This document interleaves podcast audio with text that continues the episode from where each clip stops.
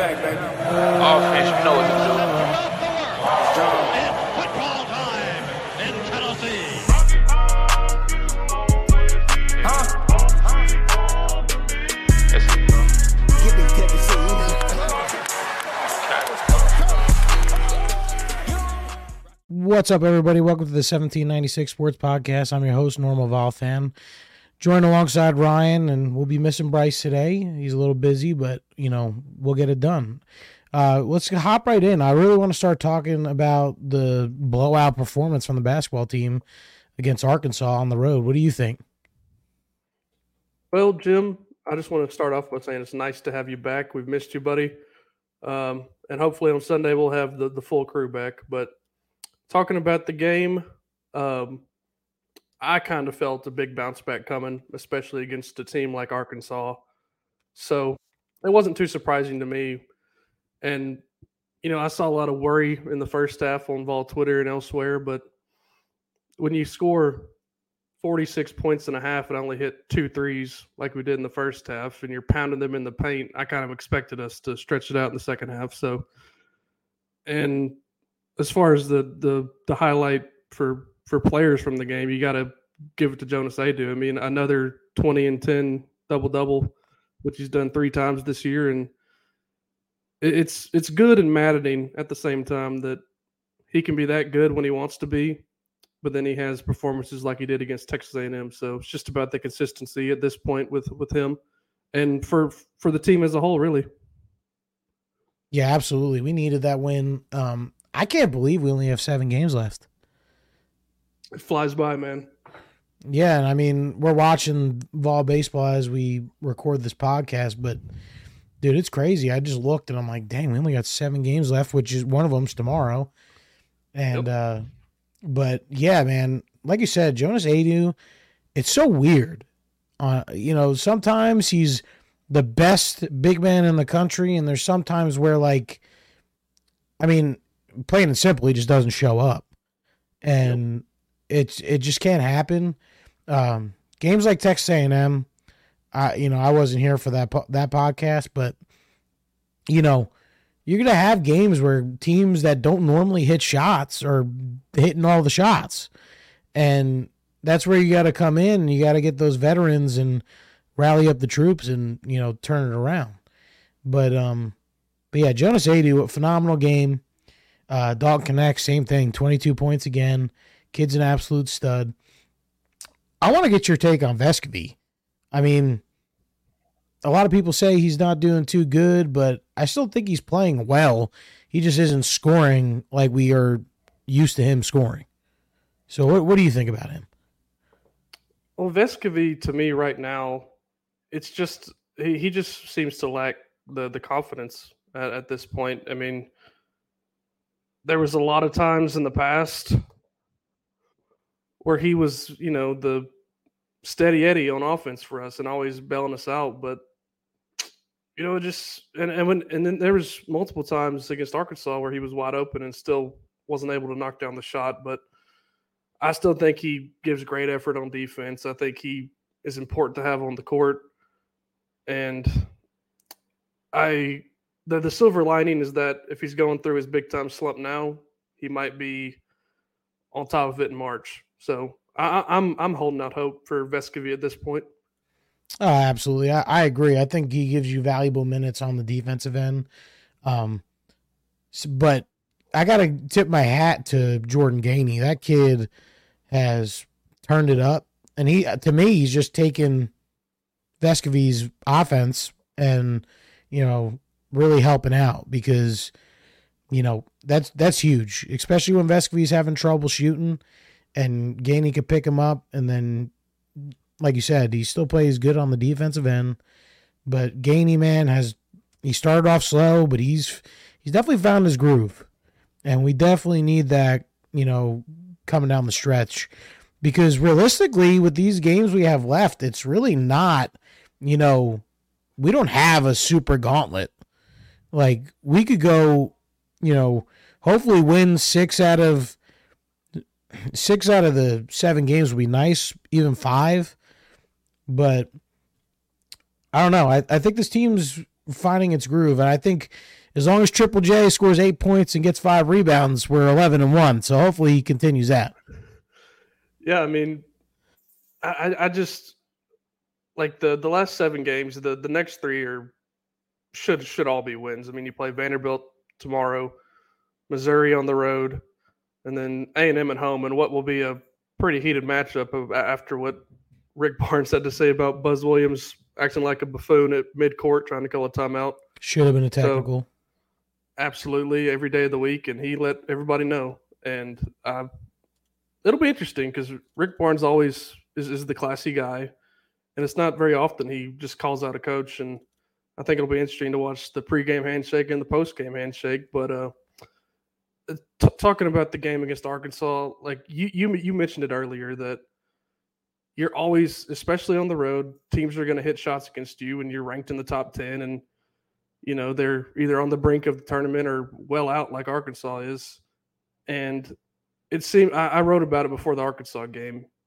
As long as we don't panic when they have their inevitable hot streak, which they did in, in the first five minutes of the game, we should be fine. And I think the reason we lost at A&M is because we we did panic. We tried to get it all back at once and dug ourselves a hole we couldn't get out of. So yeah, just I, chip I, it away. Just chip it away. Yeah, I mean, it, we we just consistently got buckets and ended up turning them over and getting stops against Arkansas. We weren't able to do that on Saturday at A and M, and that and that's okay. That, yeah, uh, that's the difference in those two games. We just panicked, and then against Arkansas, we didn't panic. I mean, simple as that.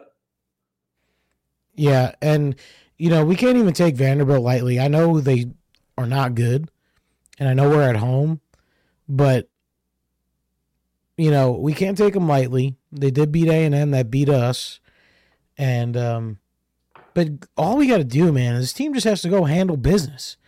They just got to go handle business, man. It's like some games they just you know the the off like the on switch is off, and yeah. it, it's just like what's going on, especially during the home games, like even against South Carolina at home. That shouldn't have happened. And yeah. don't I, I I'm not taking anything away from South Carolina, but look what Auburn did to South Carolina. Dude, they got a reality check. They got completely blitzkrieged. Yeah, that's a reality check if you ask me. And you know, Tennessee needs to look at games like that and say we should be doing that to everybody because they really should. Our offense is good, uh, almost to the point of being great. Our defense has not been the defense from like last year, which is okay if you're scoring 85 points. Yep. But, you know, we can't be having these defensive performances in the first half of like certain games that we've had this year. But I don't know, man. But let's get into talking about Vanderbilt. They come to town tomorrow. Um, What's your take on them? They did, like I said before, they did beat uh, Texas A&M at home uh, with nobody in the stands, um, which is pretty cool uh, off a buzzer beater. but um, I just don't see them coming into Knoxville winning. So, yeah, I think a part of the reason that Vanderbilt played well is that it's kind of hard to play in a damn near empty gym. You, you know what I'm saying? I mean, kind of like weird. the COVID years yeah, it's, it's just a weird dynamic, and A and M just couldn't. I think it was Ven-Allen Lubin who sc- randomly scored 20 points for Vanderbilt, like just out of nowhere. And then you always have Ezra Manjon to worry about and Tyrin Lawrence, who are their far and away their best players. So I think Zeigler and Mashack and Vescovi and all of our guards will have a tough matchup like they did in Nashville. I mean, they they made some noise against us in Nashville a few weeks ago, but I don't think they have enough, man. Like like you said, especially playing in Knoxville. oh yeah. Like if if we just dump it down to Aidoo like we did against Arkansas, I don't think Vanderbilt can has enough big men and enough fouls to go around to be able to guard them. So well, here's I, the thing about that too is like I, I can't remember who the announcer was, but he put it perfectly. There's a reason why Vanderbilt comes out and usually in every first half of the you know game for them, they play extremely hard. You know they keep it semi close, but they get to that second half, they just don't have the depth, and that's when teams you know turn around and end up beating them by twenty. But A and M, man, ah, I think it was a fluke. I, I think A and M is in for a rude awakening when they come to Knoxville, and you know, I, well, uh, I kind of really hope so because I, I have a good buddy that's a Texas A and M fan, but um, Yeah. you know, you can't have those games, man. We could literally, you know, if we could win six out of seven games to go into March, that'd be huge. I, I think if you win six out of seven, you're getting a one seed because Oh, you yeah, for still sure. you still play Auburn you, at home. You play Alabama on the road. You play South Carolina on the road. You play Kentucky at home. Your your, your last four games are where the conference is either going to be won or lost. Um, and those last four games are against good to very good teams. I, Tournament I think- teams. yeah, Those So- are tournament games. yeah, basically. And I, I, I said this on the last podcast. Since we won the SEC tournament two years ago with Kennedy Chandler, I could care less about that because it always seems that the team who wins the SEC tournament is always out before the Sweet 16. So my theory is play walk-ons, like just get out of there and rest up because I want a Final Four. That's the one thing we have not checked off on our basketball accomplishment list with Rick Barnes. Yeah, and we ha- this is the team to do it. This is hundred percent the team to do it. You got a good big man. You got the best point guard in the SEC on your team. You got Dalton Knecht. You got Jordan Gainey coming off the bench scoring fifteen plus, which is amazing. You know, it. You, got the depth, man. You got the defense. You got the coach. You got the players. You got the fan base. So just go take care of business. And you also have, we've already touched on it, you have Vescovi, who's contributing not much right now, who could go off at any moment. So it's, I mean, do you agree with me about the SEC tournament take? Because I really could care less. Yeah, is it nice to win? Yeah, absolutely. But it's not like the end of the world. You lose that. Uh, as long as you go into March healthy, that's what you want right now. And Yeah. that, that that's all you could ask for is going into March healthy. Um, I don't even care about the Kentucky game to be honest. Just don't get hurt. That that would be the worst thing ever. Is you have Kentucky at home and you end up getting hurt right before the the tournament. Yeah. And um, another, I've always thought the regular season title means a lot more than a, a four, four or five days right before the big tournament. So I'm, I, like I said, I've already made my thoughts clear, but you know, the, this team has a chance to finish strong. If they win six out of seven or even five out of seven, like we've been talking about, we're going to get a two seed at minimum. We're So- lucky that we have Auburn at home. That's all Oh I'm saying. God. Their home building is a hellscape. I give it to them. I honestly think that's probably the most intimidating place to play in college basketball. Mm-hmm. For sure. I mean, I don't. they haven't lost at home this year, and I think they might have lost once at home last year. I mean, they they're Tennessee and Auburn have a pretty identical home record the last three or four years. I mean, and most of Tennessee's success at home is because we've been had good teams. I mean, it you would have to be a big time homer to think that TBA's environment even comes close to what Au- Auburn has. and the crowd's got to be raucous that day. Like none of these Sure. people sitting down, you know, doing absolutely nothing. But Yeah. you know, Gotta have you gotta have everybody locked in. Even Bo Jackson was locked in. He wasn't even taking pictures. He was yeah, like, no. that- and I I love seeing that though. I'm not here for pictures. Let's win this game. Yell, yeah, you know, don't sit down. I mean, when you're winning by 50, I'd take a picture. But like South Carolina, you know, I won't take it. I won't put it past them. They came into our building and won. But I, I still think they're flukes, bro. I don't know what it is. I think, I think they're gonna get, you know, a reality check when it gets to March time. yeah, I've I've said this to my dad multiple times this year, but South Carolina is winning games this year, like Rick Barnes whenever he first had his success at Tennessee was winning games with defense and minimizing the other team's possessions. And we've seen that that is not very sustainable if the other team gets hot from three or ha- has a good big man or plays just as good as defense as as, as your team does. So it's it's a very ugly way of playing and it it's just not it's just not sustainable like like i just said i mean i, I totally agree that we're probably going to go down to south carolina and, and beat them there Yeah, uh, I mean, I hope the players want to do that because I mean, they came into your building and took it from you. Yeah. So it's gonna be interesting, but you know, anything else you want to talk about with the Vandy game? I mean, there's not really much to talk about with them. It should be a 20 point dub at least. Yeah, it's it's a game that you should dominate and anything short of a 15 point win will have some some eyebrows raised throughout the fan base and i think rightfully so so just put them to sleep early keep them to sleep and win the game and move on to missouri in the in in the midweek Give me some Carr and Dilione too. I want to see them play. So uh, we also had some big football news this week, Jim. Um, our linebackers coach Brian Jean-Mary heading back to Michigan. Um, I certainly think that's a bigger loss than uh, um, Jerry Mack he- he- heading to the NFL because I think linebackers coaches do a lot more for for their position group than running backs coaches. I mean, what's what what are your thoughts on that? Uh, you can think about it. You can think about it both ways. You could think about it as a big loss. You could, you know, do that whole thing and, you know, sob into your pillow.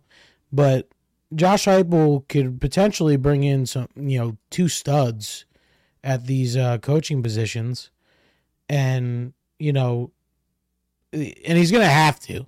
I mean, you got a lot of running back coaches that you could potentially go after. I know there's, you know, a couple targets. I don't know if you've seen them but DeMarco Murray from Oklahoma is one of them.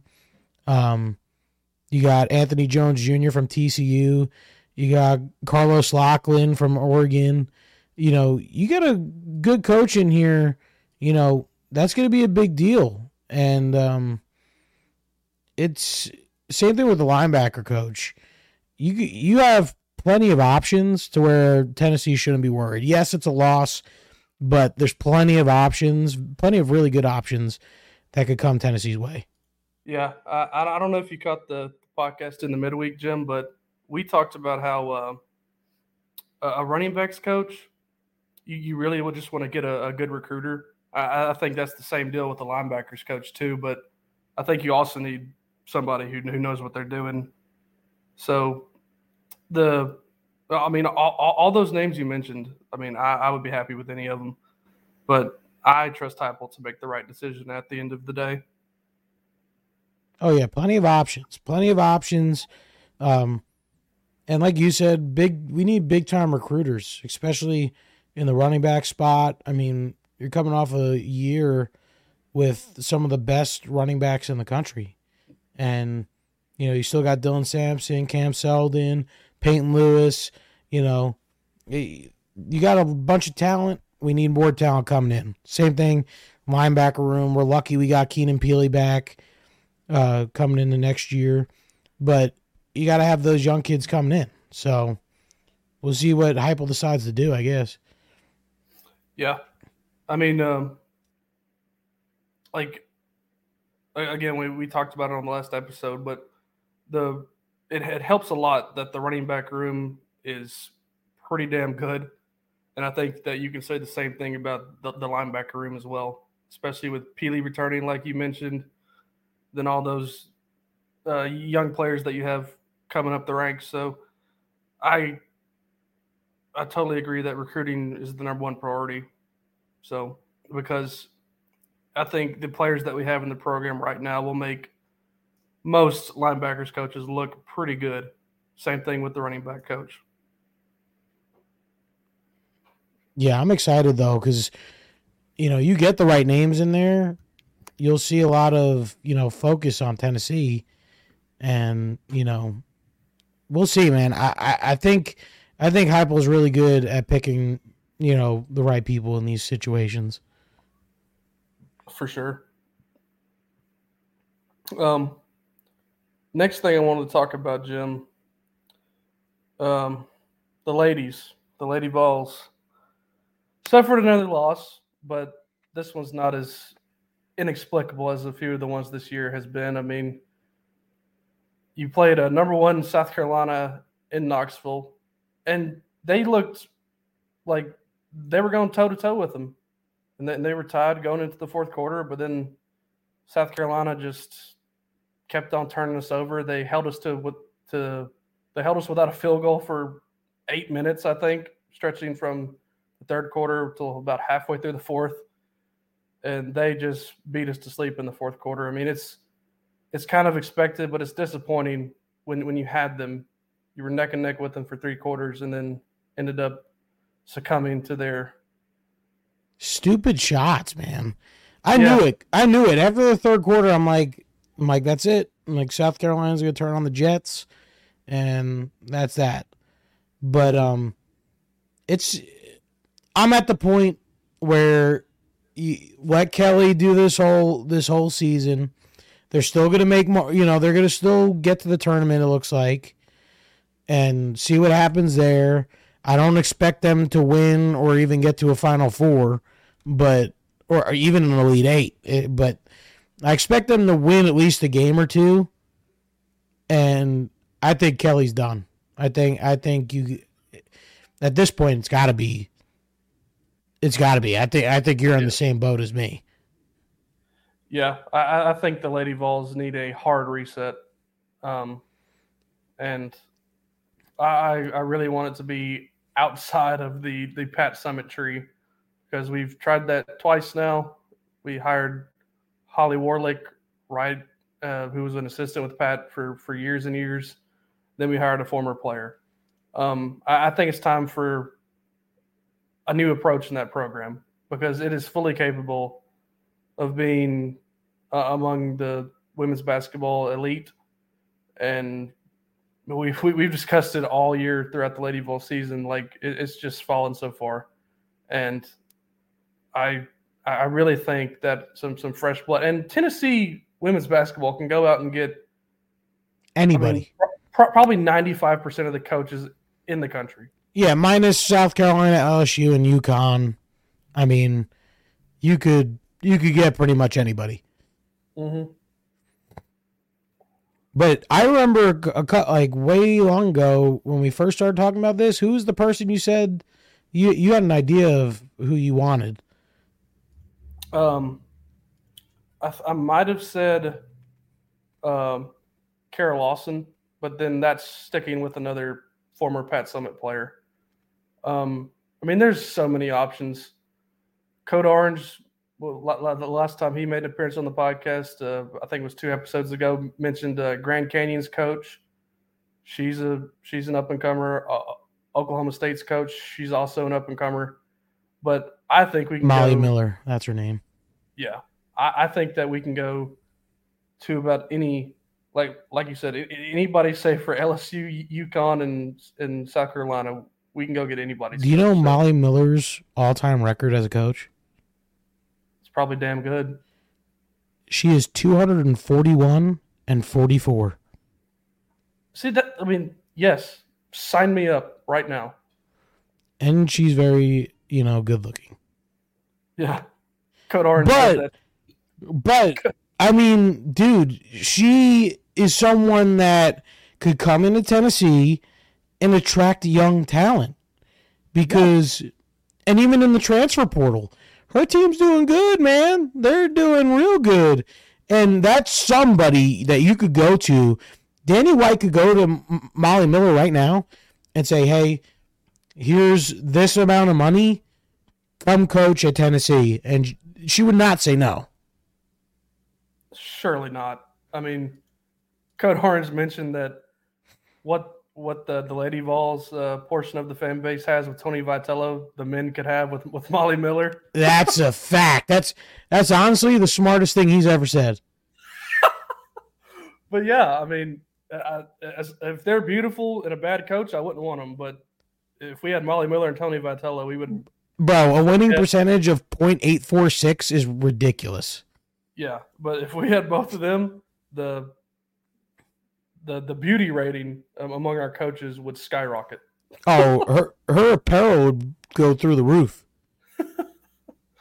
But yeah, uh, the the main point is I, I, do think the Lady Vols are kind of lost in the wilderness, and uh, and it's not the talent. We got the talent, but Yeah. it's like this. It's like our team gets lazy at some points. Yeah, I mean, R- Rickea Jackson is going to be a top ten pick in the WNBA draft. She is that hooper. She's she's great, and like um, most of these other players on the team are very experienced. And and one thing about the game against South Carolina, Jewel Spear did did not do well at all. She she didn't shoot very well, and and I, I think if she was on that that that game would have came down to the wire, and it, it hurt us a lot that she wasn't. But uh, yeah, the, the talent's there, the experience is there on on the Lady Vols, and they're just not getting it done when they when when they really need to. Exactly. But hey, we got baseball to look forward to. Um, you know, basketball, you know, March is just right around the corner. So the Lady Vols, hopefully they could turn it around will come March. Oh yeah, for sure. That's that's the hope. But speaking of baseball, you want to let's let's get into some baseball talk, huh? Um, Hey, I'm all for it. I mean, our lineup is absolutely disgusting. dude, and just just disregarding the lineup, Tennessee, as long as Tony Vitello and Frank Anderson are in place, they're always going to have dynamite pitching. I mean, Addison Oh my- Russell's his his- his sinker right now looks like he he should be playing in 10 Ks, bro. 10 Ks in the fifth inning. Yeah, he, he's gotten 12 outs and 10 of them are strikeouts. I mean, I- I know There's a reason why Drew's not pitching right now, and it's not because Drew doesn't have the talent to. It's just apparently AJ Russell is just that guy. Mhm. and he's only a sophomore. I mean, he, he's gotten that. Oh, much he- better. you if he has the see, you know who he reminds me. Of? He reminds me of Dollander from two years ago, not last year, but the year before that. Yeah, yeah. I mean, the the improvement that these pitchers make under uh, Coach Anderson is ridiculous year to year, and I'm sure Drew Beam will look great tomorrow. And I'm excited to watch Xander Sechrist maybe lock down one of those weekend starting roles. I mean, because he he's very experienced. He's a senior, and it also helps that he's a left-hander. I mean, ha- ha- having a, a southpaw just just randomly in our rotation in SEC play is going to help us a lot. Absolutely, and SEC play is no joke. You see, Vanderbilt almost lost today. Yeah, I mean that that that, that was a, a slugfest. Well, they should have lost, but uh, FAU just choked right at the end. mm-hmm. But I mean, in in your home field, I mean, to come out and win the bottom of the ninth, I mean, winning's winning in baseball. If you can sneak a win in, I mean, that's like us in Cle- at, at Clemson last year. Oh, we were down to our yeah, last strike, and Denton just destroys the ball. yeah. and, And, um, I, I I I really hope Zane Denton gets through whatever he's going through in his personal life and gets back with the team as soon as possible because he is a big piece. But the number one priority is, of course, whatever he has going on. So is that what it is? Is it like a personal Yeah. issue? Yeah, he, he's he's away from the team at the moment. He said in August that he was going to come back for uh, another another year at Tennessee, but he's away from the team at the moment. And you know, like I said, number one priority is whatever he has going on in his personal life. But baseball wise, he was our leading run producer last year, and adding him to the lineup we have now, when you add Billy Amick transfer, Cannon Peebles transfer, and all these young guys who we don't even know their names yet, who are probably going to contribute a ton, our lineup gets scary quickly. Oh yeah, one through nine. I mean, you're wondering who's going to hit the home run. I mean, Cannon Peebles hits a you know leadoff single. Billy Amick comes in, hits a home run, and you know those guys are you know just the tip of the iceberg for the Vols. I mean, Hunter Ensley, Semo, Semo hit a rope up the middle in the first inning.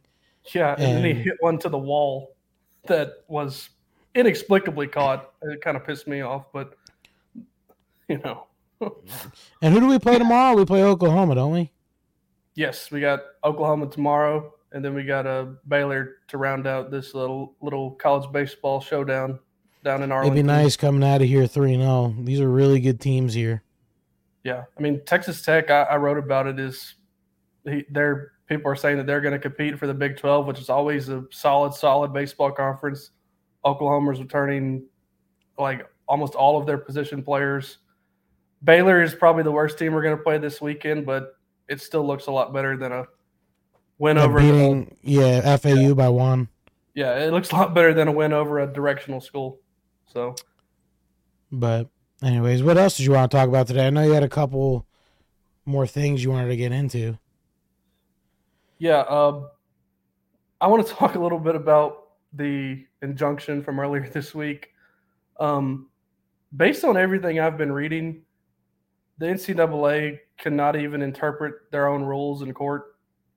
Um, they were fumbling around when, when the judge pressed them on what exactly the rules are, and all signs point to Tennessee is probably going to win this injunction, and all these NIL rules will cease to matter. So, and I've also read that even if we don't win this, the NCAA is likely not to pursue anything further in the, the court system. And if they were to pursue the uh, notice of allegations, Tennessee would take it right back to court. So I, I think Tennessee's in a, a great spot as far as where we stand right now. Yeah, and that's always good to hear. You know, it, I don't think it's going to go anywhere because, like you said, they're fumbling at the with their files in court. They're they're nervous. They're you know we got the Tennessee flag out, outside the courthouse. They're they're sweating. Um, not only that, but there's other teams that are that are not going to take NC, the NCAA's bullshit, and you know, and Tennessee's just just happens to be the first team to do that. But if they go after anyone, they're going to be doing the same thing, and the NCAA can't afford it. No, I mean I don't like the NCAA. I, I said it to you when this thing first dropped a couple weeks ago. They never went in court. They, I mean, all this just seems like they're grasping at straws for any type of power that they, well, whatever little power that they have left, they're desperately trying to cling to it. And and and, and another thing, I, I was glad to see that we didn't have a full on tailgate session outside of the courthouse. I'm, I'm glad that the flag was the most elaborate piece of of uh, protesting that we did. Yeah, no Uh, ball walk. Yeah, uh, that would have been insane. A ball walk outside. It would have happened though if they if they didn't say anything on Twitter. Yeah, yeah. Um, I'm glad smarter people than me and a lot of the fan base said that is not necessary and it probably hurt our chances. So it, it saved us from from some embarrassment. But yeah, I mean, Tennessee's always the you know circle in the circle of fire in the media, so um, everyone hates us for some reason. But it's always good to be that guy because usually that means you're doing something right. That's a great point. I mean, nobody's going to want to take down somebody who's not a threat to them. So, Dude, know. Cannon Peebles reminds me of Drew Gilbert. That would be a huge development. Nah, he, I mean he's up at at the plate right now. He just looks like he's like I'm gonna destroy this ball yeah, every at bat. yeah. That's Drew Gilbert. Yeah. I mean, I, I think, I mean, last year in baseball, we were 5 and 10 halfway through conference play, and we were still able to make the College World Series. Um, so uh, it, it, it is definitely a, a long haul.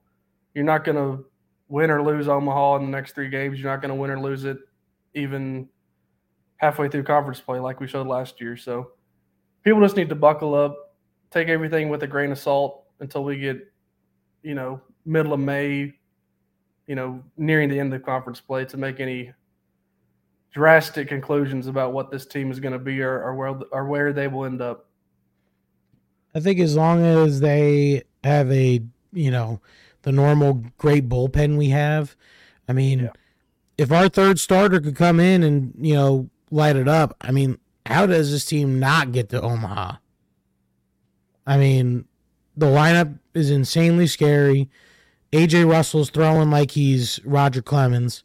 Um, Drew Beam is Drew Beam. As long as he could be the guy that he was last year, I mean, that's another walking dub pretty much. Yeah. And is you get that third guy in that rotation that could step up. I mean, you better watch out for the balls. Yeah. I mean, even if Sechrist isn't able to hold on to that third spot in, in the weekend uh, rotation, we have plenty of other candidates. So it, it it's all going to shake itself out. But I, I think Russell and Beam are definitely stalwarts in the, the weekend rotation. But it's like you said, the, the bullpen is always going to be great. And, you know, the, the hitting, I mean, eh, eh, people forget that our hitting last year was very streaky. And we relied heavily on our pitching last year. Heavily. Yeah, I don't see And- that happening this year. I, I really don't either. I, I don't see how you add Amick, Peebles, I mean, and all these other pieces that we've added. And You still got Blake Burke and Semo Yeah. and yeah.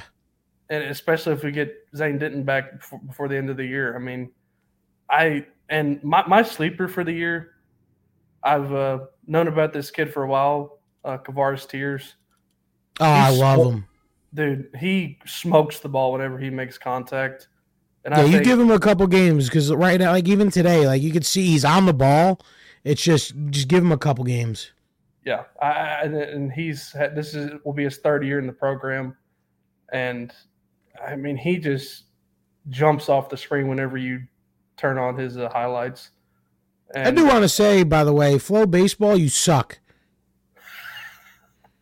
Are you having issues with the streaming? No, thirty dollars a month, and you can't even give me uh, how hard the pitcher's throwing and what the pitch count is. yeah, I'm canceling this bullshit as soon as we're we're done. Oh, I already did. I did. I got it and and canceled it so I could you know just watch these three baseball games. The most random streaming service you've ever heard of, and you got two top 25 teams playing in on in, in the opening game of the year. You know, But AJ Russell is still throwing darts right now. yeah. I I, uh, I always think that the the high strikeout pitcher is kind of uh, a, risky. Yeah, it, I mean he, he he he's dealing, man. But it, it's always a risky proposition because the the pitch counts get so high, and if you get to the fifth inning, you're probably doing good if you're a high strikeout pitcher. So my next step for Russell, the thing that I would like to see is you know those ten or less pitch innings where he gets some soft contact or pop flies and stuff like that. And if he can do that and pair that with the the strikeout ability he's shown so far tonight, he will be a force to be reckoned with. Absolutely, like I said, he's he's Chase Dollander reincarnated Yeah. because that was that was Doe's worst issue was he he'd get eight strikeouts, but he'd be at like sixty pitches in the fourth inning. Mm-hmm. But Absolutely. I mean, it, it was also a Chase Burns issue. He he would he would uh, tire himself out by the fifth or sixth inning. he And, pitches tomorrow for Wake Forest. yeah, I, I- I- that'll be an, an interesting story to follow if he can hold down a starter spot there, get moved to the bullpen like he was with us. I mean, I mean it's the same issue. Like I said, you if you're a high strikeout guy and you throw that hard, you the, you can't keep up that adrenaline for for the whole game. So that's why he was perfect out of the pen, and that's why I think he made a bad decision. But you know, you just got to wish him luck and appreciate the times that he did have with us. Whoa, Florida lost today. Uh oh. Florida lost to St. John's nine to five. Yeah, ba- baseball is a, a funny sport. I mean, That's insane. but yeah, the At The home too. the the the Vols look good. They look primed for another run at a College World Series, and I mean, I, I couldn't be more excited about it. And I, I've said this a few times on this podcast, but when you factor in the postseason success that Vitello has had the last three years, I think he's the best coach on campus currently. Absolutely. And the hottest coach. Oh, I that is not debatable. until Molly Miller gets here. Please bring her home. Come on, Danny boy. That's what we want. That's what the what's what the people want. Please. But You anyways, got, you got anything else you want to go over, man? nah, I'm kind of distracted watching this game. Um, but no, uh, hopefully we can watch the basketball team do well tomorrow. Same thing with the baseball team. Hopefully they could continue the hot streak. But other than that, I mean, there's not much going on with the Vols. Yeah. Uh, let's let's go ahead and get back to watching this game, man. And the the Go Vols tonight will serve two purposes because we're watching the Vols right now. So go Vols. Go Vols, baby.